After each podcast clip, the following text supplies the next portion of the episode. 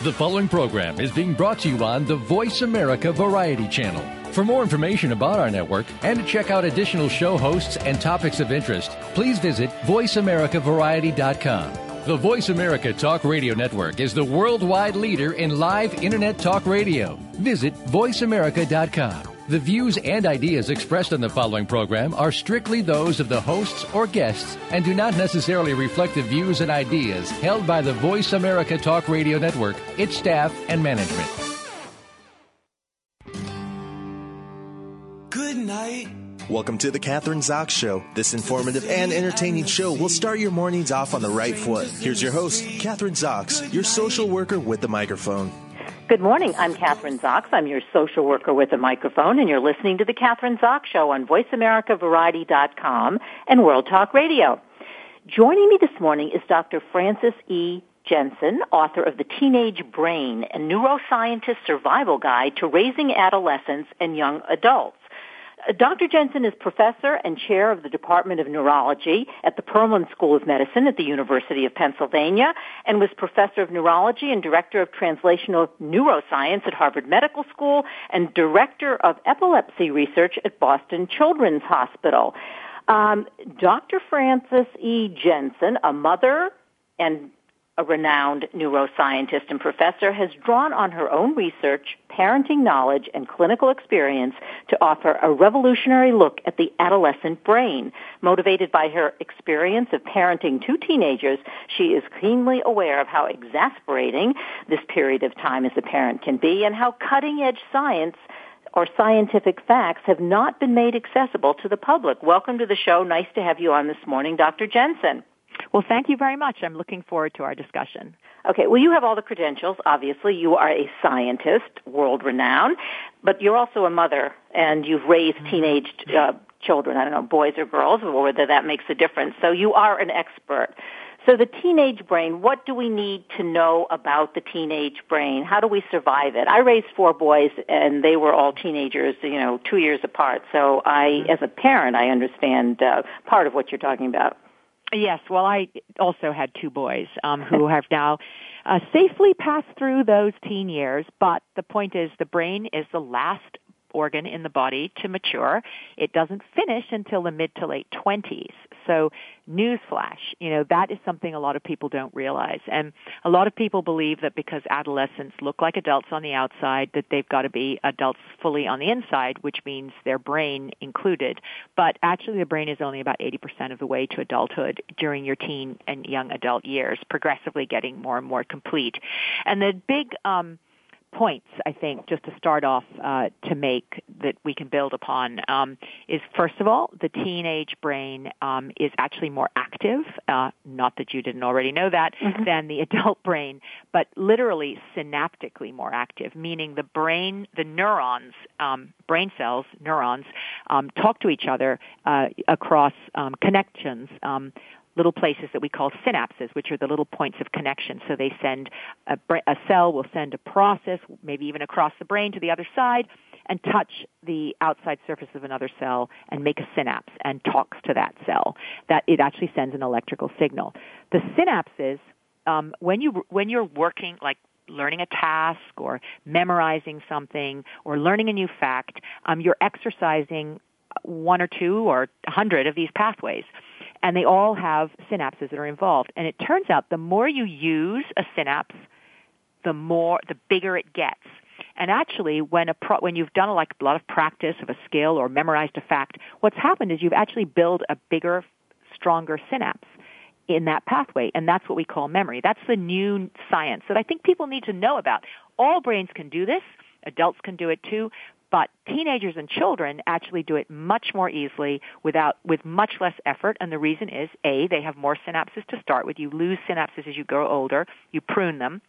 But B, all the machinery that I talked about that builds a synapse, the molecular machinery is actually set by nature at higher levels in the childhood and the adolescent brain before coming down to adulthood. That's why, for instance, children can learn two and three languages seamlessly, um, effortlessly, because they, they just look at something and they practically learn it automatically. Teenagers are not quite as uh, adept as children are, but they're much more than adults. So So the first point is that they're in a unique place where their brains are like sponges. They imprint and they can really learn much faster. So it's a time to take real advantage of.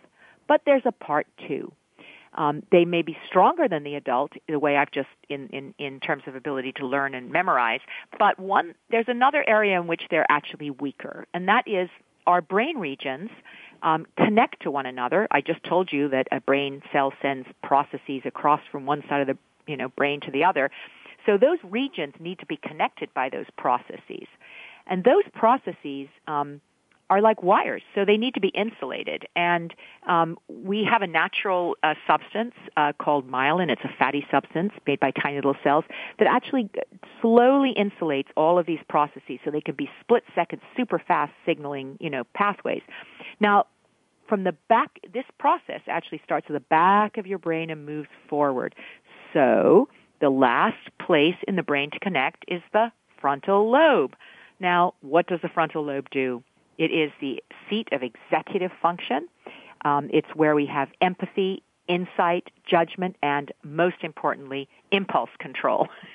and when you think about a teenager, this is really where they are quite weak. They they don't yet have that split second access to their frontal lobe. They've got frontal lobes.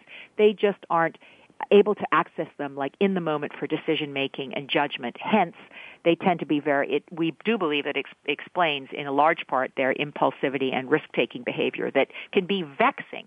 Um, uh, but you know, as a parent or a teacher, as you watch them just walk into trouble all the time. Um, so, Dr. Jensen, be... let me just uh, stop you a minute. So, you're saying, for instance, as parents, and putting this into practical terms, or as teachers, um, we have or we may have unrealistic expectations of our teenagers because we really don't understand their brain functioning in that their ability to, you know, mm-hmm. impulse control, as you as you mentioned, is is not. We expect them to be able to have impulse control, but they really don't have the tools yet in their brain. That's to, right. Yeah, but we see them as adults, and so so let's talk about that in social terms because you really explained it really. Yeah. So we look at a teenager. So let's just think about. Um, we don't do a very good job. Think about the complete, set, the mixed messages that we send um, to teenagers and young adults. Uh, it's like we think something magic happens at 12:01 a.m. on their 18th birthday. That suddenly they become competent adults and can vote. They can go to war, serve in the military, but on the other hand, we don't let them rent cars. We don't let them drink alcohol. Um, we don't let them um, get full driver's licenses with full, you know, there's often um, you know limitations put around late teen early drivers.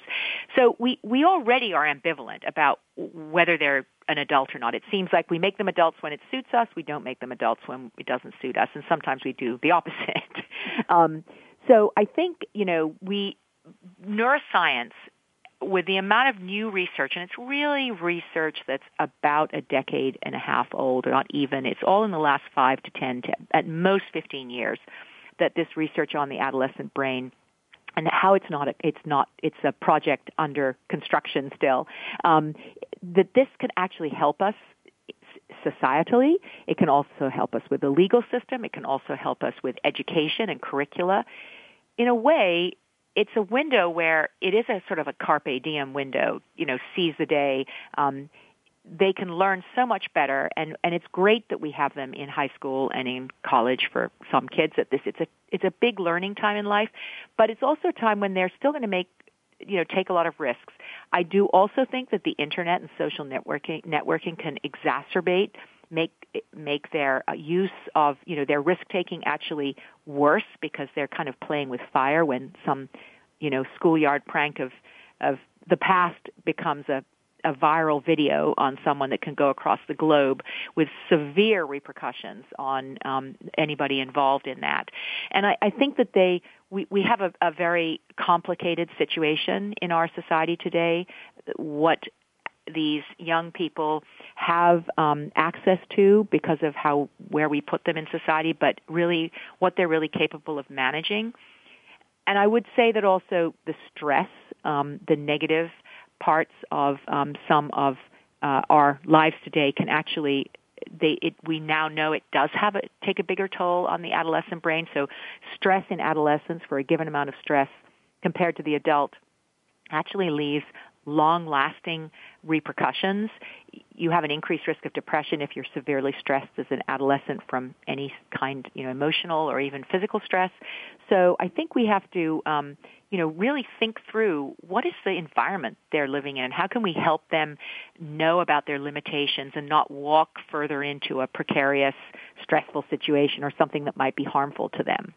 So how do we do that? I guess maybe we should start, or uh, I'd like to start like, well, in the home, as parents, as yeah. a family. I mean, because, um, I mean, that's the place, you know, where mm-hmm. obviously I think that's the first place to start. What do we do?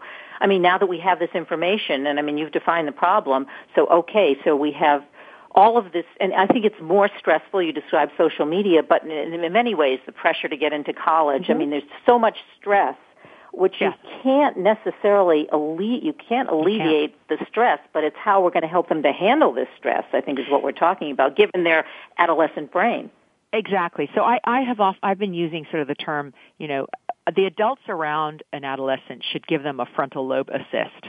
You know, we have our frontal lobes, last I checked, um, that it should be working, up and running, and I, we can see things uh, that we see them walking into or choices that they're not making with the right you know they're not making with all of the information or maybe more impulsively than they should. I think adults need to um, help model what the reasoning process is and know that at certain things especially when it comes to um, you know illicit substances substance abuse um, other really risky things that uh, adolescents can tend to get into, and I would argue that they probably can get into them easier in today's world than even 10 years ago.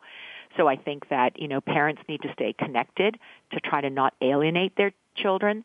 One of the um, reasons for writing this book, when I realized I was finding all this information out for my own purposes, I would be standing on the sidelines, you know, at a football game or whatever, and talk to um, uh, a, a parent and I'd be saying, well, so you know, the reason why they do this is this, and they're like, no, really? That ex- oh, so now I know, and and the emotion comes out of it at that point. So I thought I started to give Teen Brain 101 talks to high schools and parents groups and then and teachers and now you know we wrote the book the hope is that by looking at the real facts around the teen brain and this book is not a lot of tips you know, that are social psychology. This is like real science facts put in context so parents can use them, point it out to their kids, think about it. Helps you distance yourself a little bit. You might not be as angry or as vexed when you realize that the biology is kind of making, in part contributing to this behavior. It's not all rudeness and maliciousness, you know. So I, it helps parents be a little bit more patient, count to 10, and kind of stop also explicitly explaining to the kids, you know, we now know you, you do have these limitations. I can help you, but know this. Know, for instance, that you can get addicted um, uh, more easily than an adult because, of course, they can learn better, better, as I've just explained. But addiction is a form of learning. So it's a, it's another form of growing synapses. It's just for the wrong reason. And so they can get actually addicted harder, stronger, longer, faster than an adult also. So they're more vulnerable to some things and more vulnerable to stress. They actually, studies have been done that look at their emotional responses to frightening, you know, visual images they have far more activity in their brain compared to an adult um, to those. So, so, so things feel more visceral and more shocking to them, and at the same time they don't have their frontal lobes to say look this is kind of all in my head or or this is, isn't really as bad as it feels. You know let me think about you know the logic you know be reasonable here.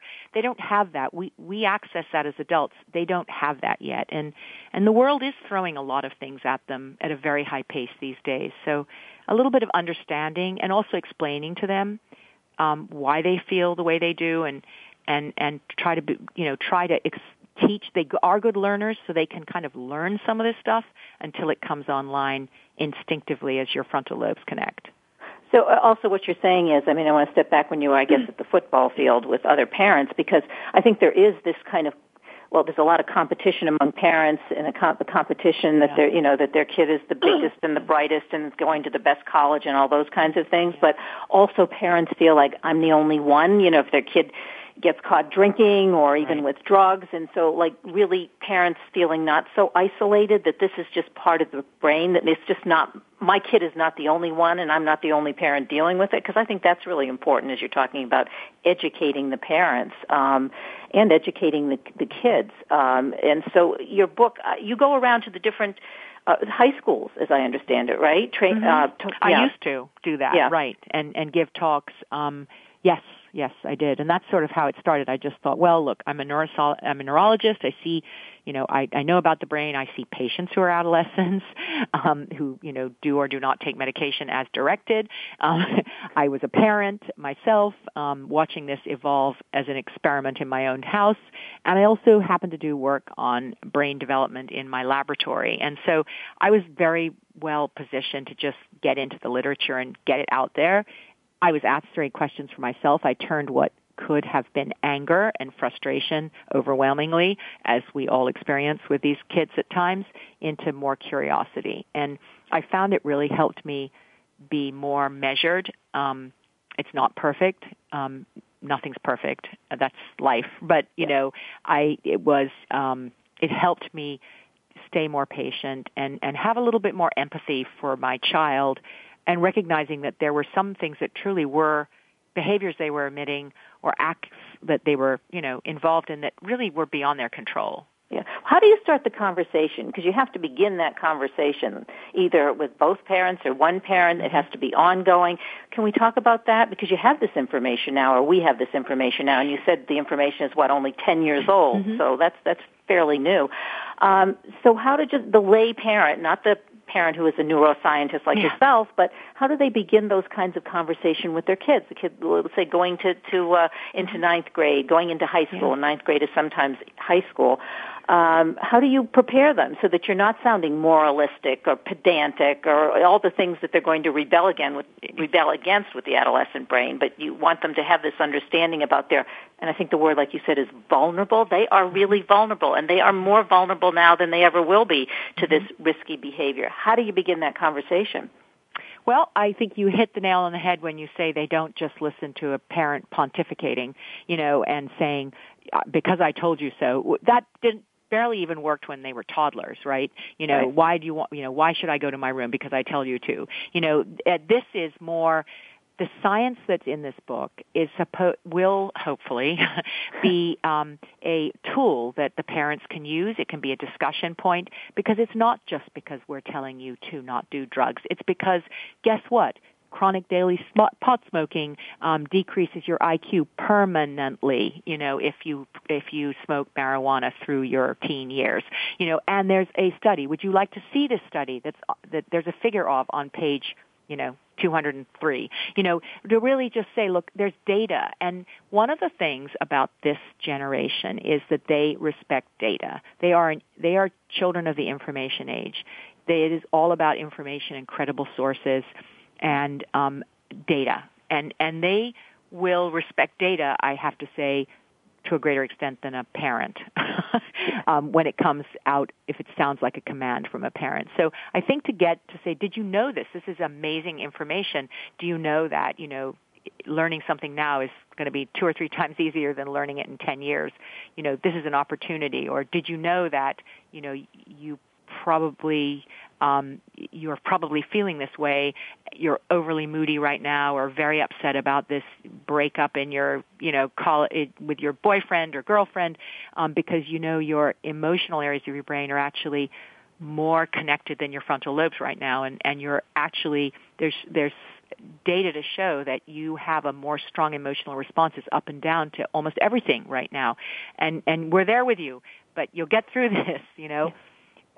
I, I think, Dr. Jensen, it's really a- important that Yeah. you, you know uh, that you you talk about data because uh, they do have access to the data. It's just not parents telling you that this is Right. you know the, the the the information, but they can go online and validate that. So I think that just like you said, that's really that's important. But what do you do? This whole issue of social media. I mean, you're not going to. How do you make that a positive? You know, rather than a negative. And I mean, I guess we know, you know, the information can be very positive, but the way in which teenage, well, bullying, for instance, and which can really lead to very destructive behavior. how do you incorporate the whole access to social media in the most positive way you can to the developing teenage or adolescent so, brain? Exactly. So everything's got, you know, everything's got a good and bad side. So the good side is, of course, they're feeding their brains at a much higher rate in this window than probably any other generation has ever done. And so we we will await the result. Um, it is probably going to be uh, truly awesome what some people are going to be able to uh, acquire in terms of knowledge through the ease of the internet at this age, if as long as they can structure the knowledge correctly, and we teach them how to do that. The downside, of course, is that they can get to, into some very bad and stressful images, access to um, substances of abuse much more easily through texting rather than having to, you know, go into a seedy neighborhood in their town. It's it's become much easier to access a lot of things that are probably not good for your brain. Um, and there's also this competitive social networking is like i look what i'm doing that's risky. Can you top my risk? You know and, and it becomes almost competitive. Like look what i can do. Um, and so it really can um, sort of am- amplify their their risk taking behavior as well. They need to be told this. They need to be made aware that you know this is um, that they're very vulnerable to this kind of influence. And we have to help them manage the their access to social networking and the internet. And this is is a challenging thing because you know when we say we have to tell them, we have as parents are of a generation that has like little to no knowledge about how to really do this in any skillful manner because we don't we didn't grow up with this. So i think this is going to evolve. I truly believe that like our millennial colleagues may be very helpful in this regard dealing with um their teenage siblings um probably siblings. yeah, because I, I, you know, I just want to interrupt you because I think that the, it is shifting because mm-hmm. now you have parents in their let's say 40s mm-hmm. who may have t- who have teenagers, but they too they they had access. I mean, they know social media, which right. is different than say parents maybe in their 50s or 60s. That's so right. that that's changing every let's say so we need years. a conversation you know a conversation. It needs to be discussed in school. I mean just like I, i've been saying this for a while you know we have you know health class in school. One we should have a class about your brain you know yeah. in high school. It people should know. It should be either folded in with sort of your you know the health uh, education um, courses that are done in high schools. But thinking about how do you manage the internet how, for your own mental health i mean mental health is is a really um, important topic now, and, and now we realize that they're more vulnerable to a whole host of things than adults are. You know, from everything binge drinking, for instance. We put this in the book. There's science to show that you know binge drinking um, for the same amount of alcohol level, uh, intoxication. Um, will just cause an intoxicated adult, but it'll actually cause brain damage and brain cell death in certain areas of the brain in an adolescent because they have so many more synapses and that these drugs are sort of if, um, attaching to those synapses and having a bigger effect on the adolescent brain than the adult. And everybody, the myth is, oh, they're so resilient, they'll bounce back. It's actually the opposite. And in, you know, so again, social networking, we have to have a conversation about this. We have to have them at least be aware of how to you know to declutter their minds from time to time. I know a lot of schools are talking now about um, you know, mindfulness and trying to take some downtime, this may be what it will come to, to sort of manage your your the stimulation to your brain you'll wear it out yeah. so now we have new information and we have to first i mean this is just repeating what you said but you, we have to dis- dispel some of those old myths, which kind of hang on pretty, you know, um, that they uh, teenagers or adolescents will be more resilient in terms of like impulsive behavior and stuff. That's not really true. The damage is done, and it's very serious, and it's long term and permanent sometimes. But another thing you said in the beginning of the uh, conversation was.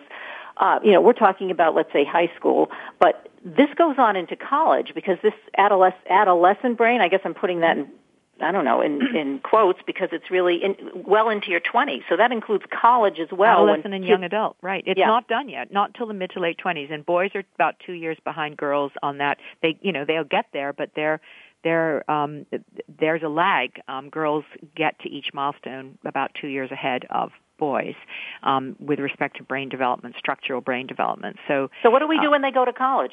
Well, then they're the not thing. with us we, anymore. We talk about this a lot, actually. Um, it, look, your brain isn't mature when you start college, and it's not mature when you end college either.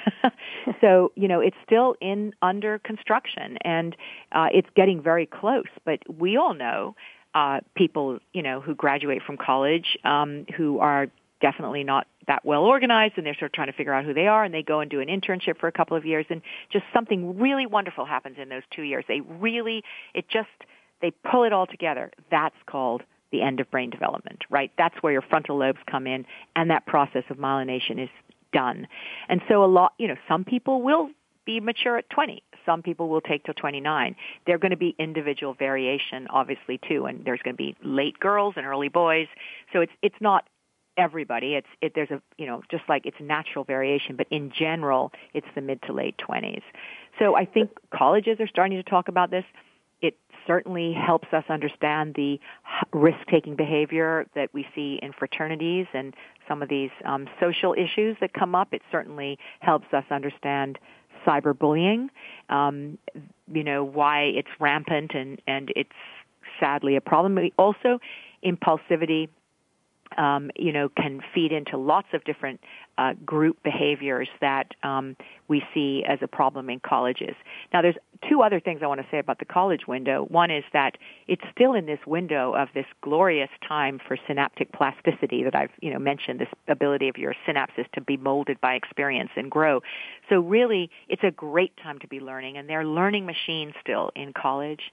Um, so that is a wonderful thing. It's important for you to also and your your listeners to realize that during teen and early adult life mostly during teens actually your IQ can even change up or down. So good things can make it go up bad things will make it go down. So there, it's a really malleable period in time where you can really work on um, strengths and try to correct weaknesses. And that also is should be addressed during college. There's one last thing about the college population that tends to be a topic more than in the high school population, and that is mental illness. Um, it turns out that some of our most severe mental illnesses like schizophrenia and bipolar disease and depression are generally diseases of that come we see come on and you can everybody can think back on their own own experience with friends or you know family or other people in their environment it usually comes on in the late teens and early adulthood and early 20s and this is not because you've finally become depressed about your life at that point. It's the fact that your brain has reached a point where it can actually do depression or do schizophrenia. You need those frontal lobes to actually manifest the disease. So before that time, the parts of the brain that schizophrenia uses weren't really online.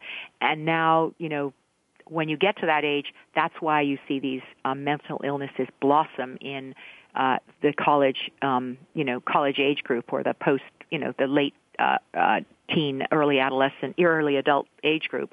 And that's another thing that's important to know is that suicidality, you know, suicide, is, you know, it has a little peak at this window of age too. And suicide is a very, you know, has an impulsive component to it as well.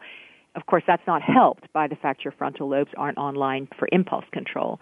So there's, um, it's a complicated time, and college, uh, you know, college provosts and academic life people are, are, are acutely aware of this and, and also, you know, hopefully becoming more and more aware of the, ba- of the real science behind this time. Well, that's a, a, good thought, I guess, to, to wrap the interview up with because we, we really, we've reached the end of our half hour. But um, I want to make sure that, that uh, well, everyone knows the title of the book, obviously, The Teenage Brain, a Neuroscientist Survival Guide to Raising Adolescents and Young Adults. Um, and we've been talking to Dr. Frances E. Jensen, who is professor and chair of the Department of Neurology at the Perelman School of Medicine at the University of Pennsylvania. And Dr. Jensen, uh, just for anyone, obviously, I'm sure many people want to just continue. I'll, I'll read your book, but also online, where what website can we go to to to reference you and get more information? Um, actually, the HarperCollins website has uh, a whole uh, website for this book. Oh, great! Thanks so much for being on the show this morning. All right. Thank you so much. We're going to take a short break right now. I'm Kathryn Zox, your social worker with the microphone, and you're listening to the Kathryn Zox Show on VoiceAmericaVariety.com and World Talk Radio. Don't go away. We'll be back in a minute.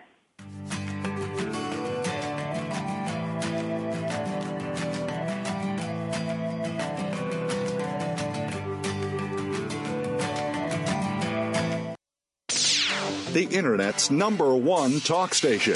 Number one talk station. VoiceAmerica.com. If you are interested in real estate in America's largest city or anywhere, be sure to listen for Good Morning New York Real Estate with Vince Rocco. Although our focus is on Manhattan and other real estate markets in and around New York City, we'll have plenty of information that will help you successfully buy, sell, and close a transaction no matter where you are in the world. Good Morning New York Real Estate with Vince Rocco can be heard every Tuesday at 9 a.m. in New York, 6 a.m. Pacific Time on the Voice America Variety Channel. Tune in every week for Sex Out Loud. Host Tristan Taormino will discuss everything from sexual pleasure to sexual politics. Get an insider's perspective from leaders in the adult film industry, the LGBT community, and the sex positive world. From kink to non monogamy, nothing is off limits. Plus, you can call in to join the conversation.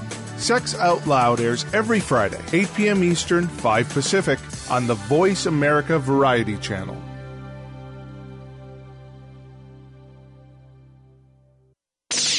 The Internet's number one talk station. Number one talk station. VoiceAmerica.com.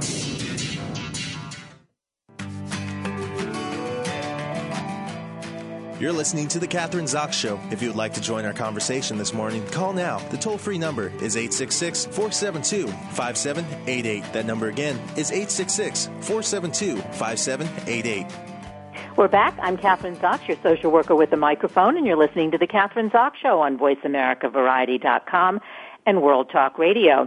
Joining me this morning, my second guest is Stephanie Hosford. She's author of Bald, Fat, and Crazy, How I Beat Cancer While Pregnant with One Daughter and Adopting Another uh, when Stephanie, uh, who is an occupational therapist, triathlete, and mother of one, was 37 years old, she was in the midst of adopting a daughter from China and accepted she wouldn't get pregnant after four years of trying. But her focus quickly changed when she discovered a hard chickpea-sized lump in her breast. The lump turned out to be stage one breast cancer, and within days of her diagnosis, she also discovered she was pregnant. Um, as she tried to understand how she, a healthy non-smoker with no family history of breast cancer, could have this disease, she also had to decide whether or not she could keep the baby that was growing inside her. Welcome to the show. Nice to have you on this morning, Stephanie. Oh, thank you so much. Pleasure to be here. Well, before we got on the air, you said to me, "Did you read the book?" And yes, I read the book. I just want everyone to know I read the book, and it was a, a page turner. I read it like in a day and a half. So, thank you. Yeah, it's just filled with all kinds of emotional, uh, just emotional things that really relate to women. Of course, uh, breast cancer, adopting yes. a baby, all of those, a relationship with your husband, et cetera. So, I mean. Um, it, it, your journey, I guess, is like almost one of those.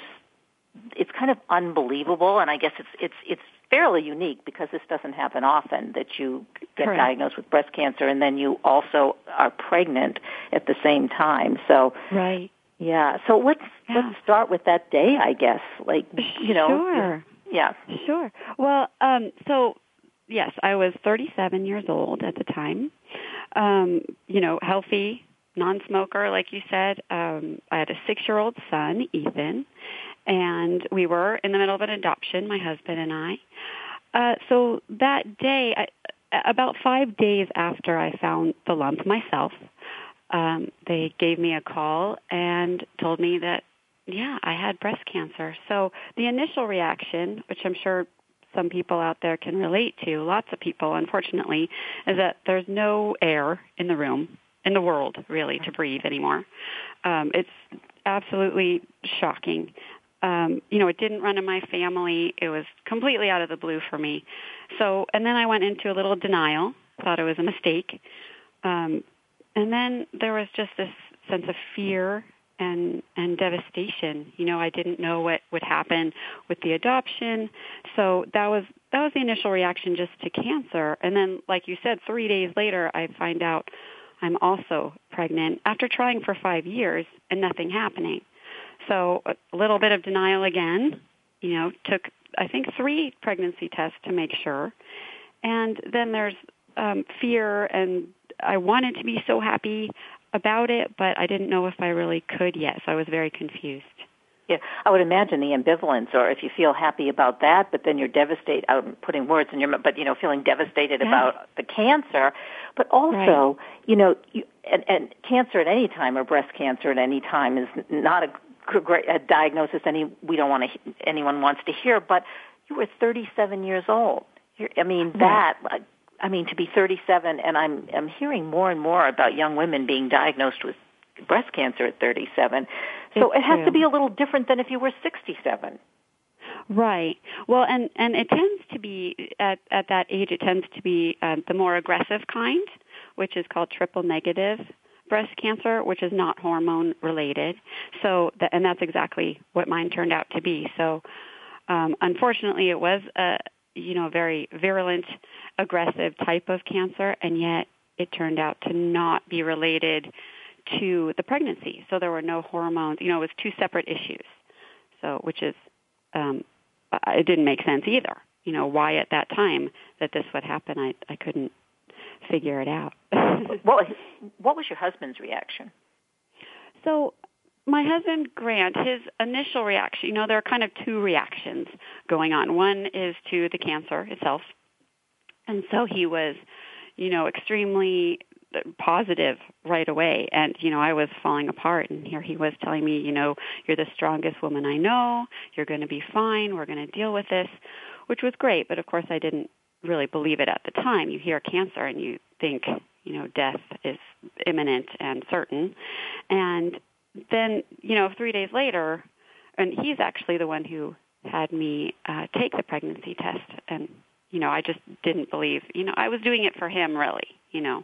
And um so his initial reaction to the pregnancy was a, a bit definitely confusion too. We all kind of had the same reaction. And i even say in the book bald fat and crazy that perhaps we've entered a realm in which there are no pure emotions anymore where all feelings are mixed blended or pureed and so that's pretty much how we felt we were in this kind of nebulous sort of emotional world Yeah, which w- would seem to me would be normal. And also, I think at the time you were living with your mother or living in your mother's we house.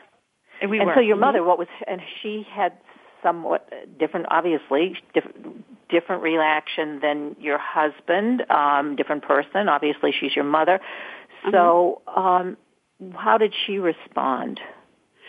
She was, you know, normally my mom is rather emotional. and she but she was rather calm, which honestly scared me more because I thought, "Oh, this is this is very serious if my yeah, mom this is really bad. If my mother's Right. yeah, Right. She gets rattled by the little things. The big things, she's calm. So then I was like, oh no. so yeah, but uh, again, she was kind of in our same world. She wanted to be so happy for us, and yet she didn't really know if she was allowed to be. and then of course there's another uh, uh, significant person, your your son, and uh, yeah, and and how old was he? What did you say? Four or six? He was six at the time. He had just started kindergarten. Yeah. So what do you say to a six-year-old, or how do you handle Yeah. that? Because six-year-olds know what's hap- They know a lot's happening. They may know not what it's happening, but Right. and many people try to shield them from it, and then of course they feel as an outsider. Um, or did you? How did you, you know, incorporate him into all of that? You know, or Right. did you? Right. Well, you know, he you can't underestimate them. Exactly. You're right. Um, they understand and can handle more than we think. Um, he um, was he reacted at first to my because I had you know I pretty much had my first meltdown in front of him, which scared him. So that that very first day, I went in to this room to his room and you know just told him everything would be fine although inside i was thinking you know will it be i don't Yeah. know but isn't i didn't really know what to tell him other than i would be fine because i wanted him to not be scared so you know and then along the way we revealed things to him the more that we knew what we were up against um you know that i ended up being stage one and you know the type of medicine i would take you know we we told him the truth but not every detail The truth is as much as a six year old can incorporate. And as you say, they can they exactly. can do some of it, but not all of it. And uh, Right. you just kind of get a feel for how what he can accept and what he can accept. Okay, so the Right. next step is like you have cancer, you have to be treated. We're talking about what chemotherapy and or radiation, and then what's that going to do to the baby uh, or Right. to the growing fetus? And how do you make that? How did you make that decision, like to decide to go on with the pregnancy or not? Right, right. Well, we really didn't know what to think. We pretty much thought that we might have to um, terminate, but basically we knew that we needed some help, that I needed to see someone right away. And so we started, well, actually Grant started making appointments all over Los Angeles. And the first few doctors that we went to, the first two in particular, said to abort the uh, pregnancy, that, you know, chemotherapy technically had been done before um, with on pregnant women, but uh, they wouldn't, you know, they didn't want to uh, recommend it or take my case on. Really, that was just the feeling we got, and being that they recommended uh, termination was, you know, proof that they really didn't believe in it. And so, and even when Grant asked, you know, if if it was your wife, would you tell her to abort? And Huh. they said yes. So, you know, I was devastated, even though I kind of knew already what I had to do. And so, but then we went to this one more appointment. Even though I was I was horribly sad, I didn't want to hear again. You know, you need to terminate.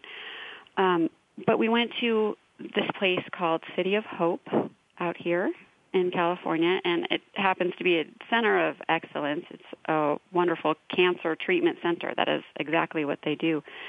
Um, very, as it turns out, cutting edge, experts in their field, um, latest research, and we went there for a consultation. And Did you have to? said- I just want to, you know, for those who are Yeah. listening, like, did you? Okay, you got one or two, or I don't know, maybe even three doctors telling you you need to terminate, you need to have an abortion, and you didn't want to do that. So, did you go online looking for references? Like the real practical, what did you? Because you're thinking, I Right. don't want to terminate this pregnancy. I need another Right. opinion, third or 4th Mhm. opinion. How did you get that? How did you get to that point? Right. Well, you know, and I really I didn't want to just keep searching for someone who would tell me what I I mean, in a way I wanted to hear another answer, but I was resigned to, you know, this is these are experts, they're telling me what to do.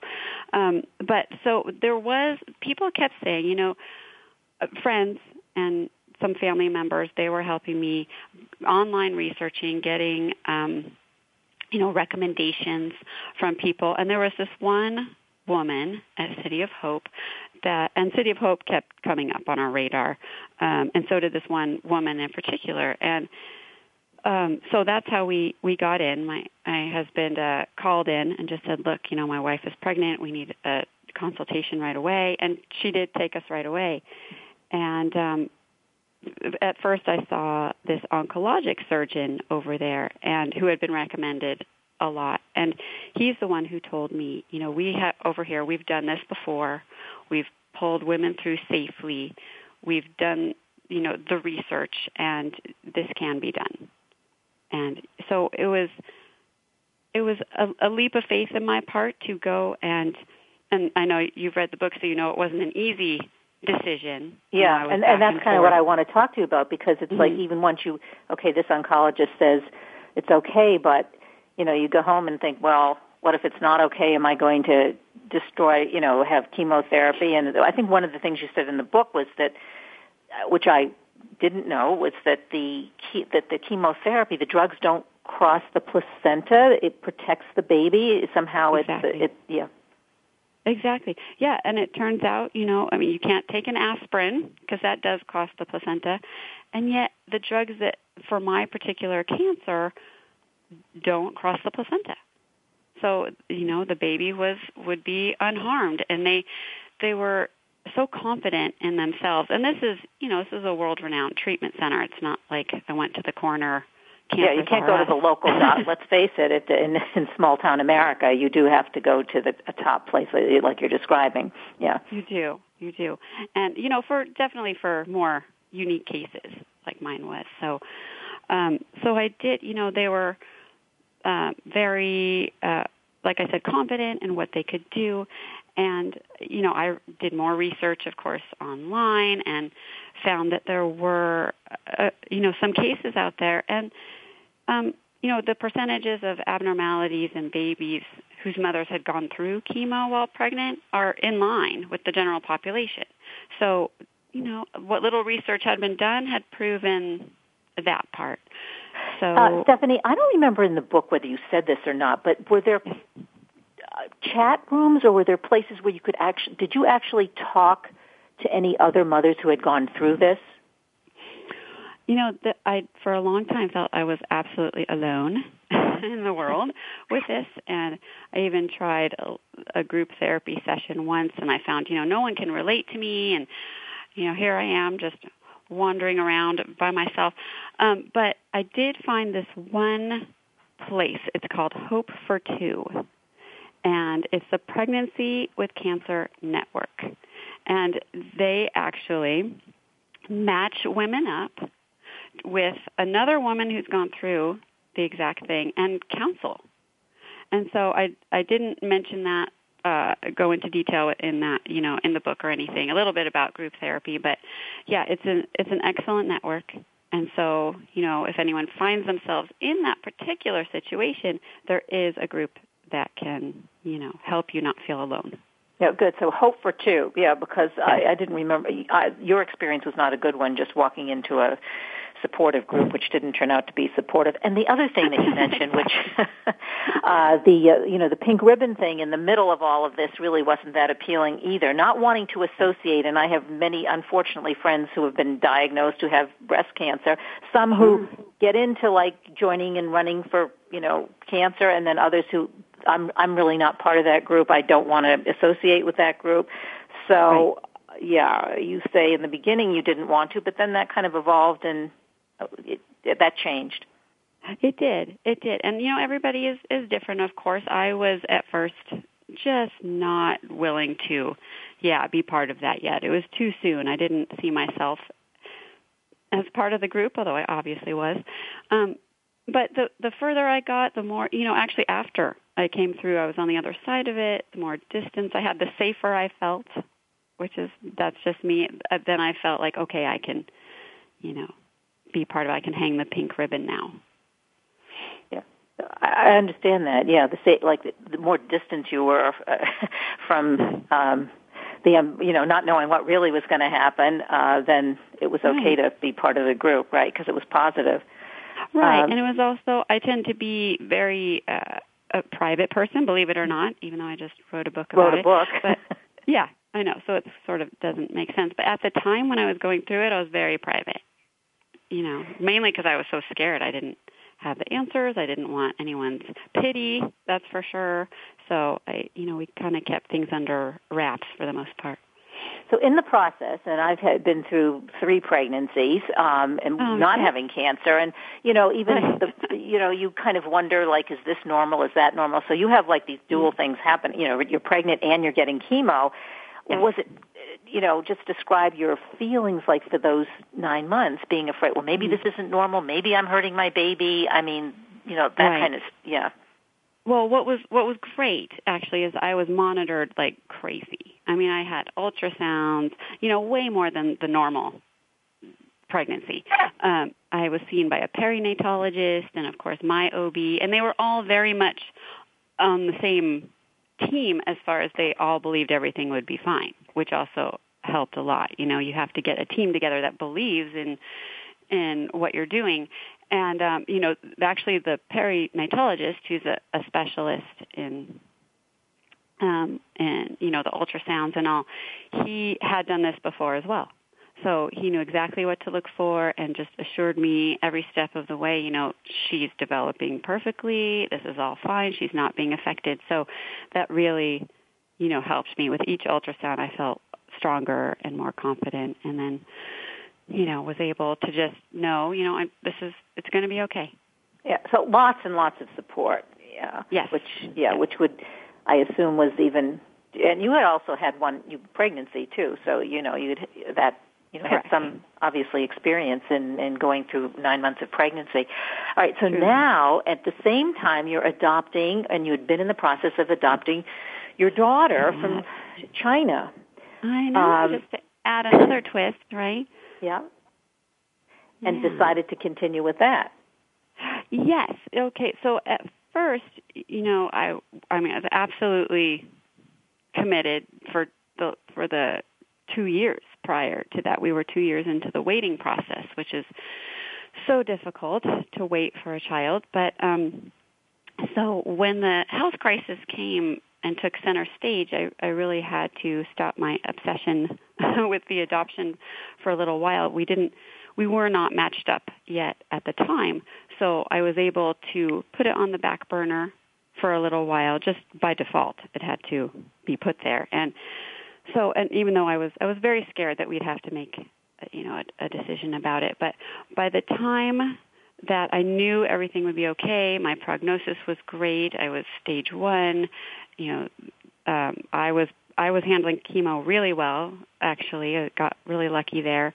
Um, you know, I I just knew that she was still meant to be with our family. We really had to look past this crazy year of treatment and just how we wanted our family, you know, to be for from then on, from after treatment and and beyond. So, you know, by the time it was time to make any sort of decision, we got matched up with a little girl and I saw her picture and I was just, you know, absolutely this is our daughter and go get her. so And you did go get her, and now you're a family of five. we and are. over what five years? It's been five years since you were first diagnosed. Over five years, I guess, since you were first almost, diagnosed. almost eight. Almost yeah. eight. What did everybody else think? You mean I know there was one person that you talk about in the book that wasn't supportive. One of your friends. I don't know if she's still a friend or not. Probably not. But then, uh, but then there were those who uh, really supported you. And how about now? I mean, are you you know an anomaly, or are you just like the normal? I don't know what it's normal if there is a normal, but uh, right? family of five. Yeah, you know, really for we're just a normal family of five, three very active children, playing sports, going to school, doing really well. You know, my daughter Samantha just turned seven. She just had a birthday. Um, Naomi, the, my middle daughter, um, the uh, Naomi is the one adopted from China. I usually don't go around saying, you know, my adopted daughter, but Yeah. um, for for this for this case, um, yeah, she um, is eight and a half. So, and my son is almost fourteen, and we're just all very just a normal family doing normal family stuff. Do you ever get scared the cancer's going to return? You know, for the first five years, I it, there's always that fear. Um, I knew my chances were really, really good. It was a small chance. I had done everything I could to prevent it from coming back. So, you know, I felt really good about that. Um, and so, you know, it's always going to be in the back of your head. But by the time, for my particular type, by the time you reach, you know, three years, it's really, really good. By by five years, you're considered cured. And now that, and then everything on top of that is just great. Uh, When you said you did everything you could to prevent the cancer coming back, one of the things Yeah. is you had a double mastectomy. I did. I did. Um, that was after, so I did not go through radiation. By the way, I didn't. I didn't do that. Um, after, so I had um, had the lumpectomy, and usually you would get radiation after that. But and this is after I gave birth, actually. In the timeline, I went back and they said, okay, it's either time for radiation or more surgery. And I said, you know, I have three children. I am all I want to do is just live. So I'm done. More surgery.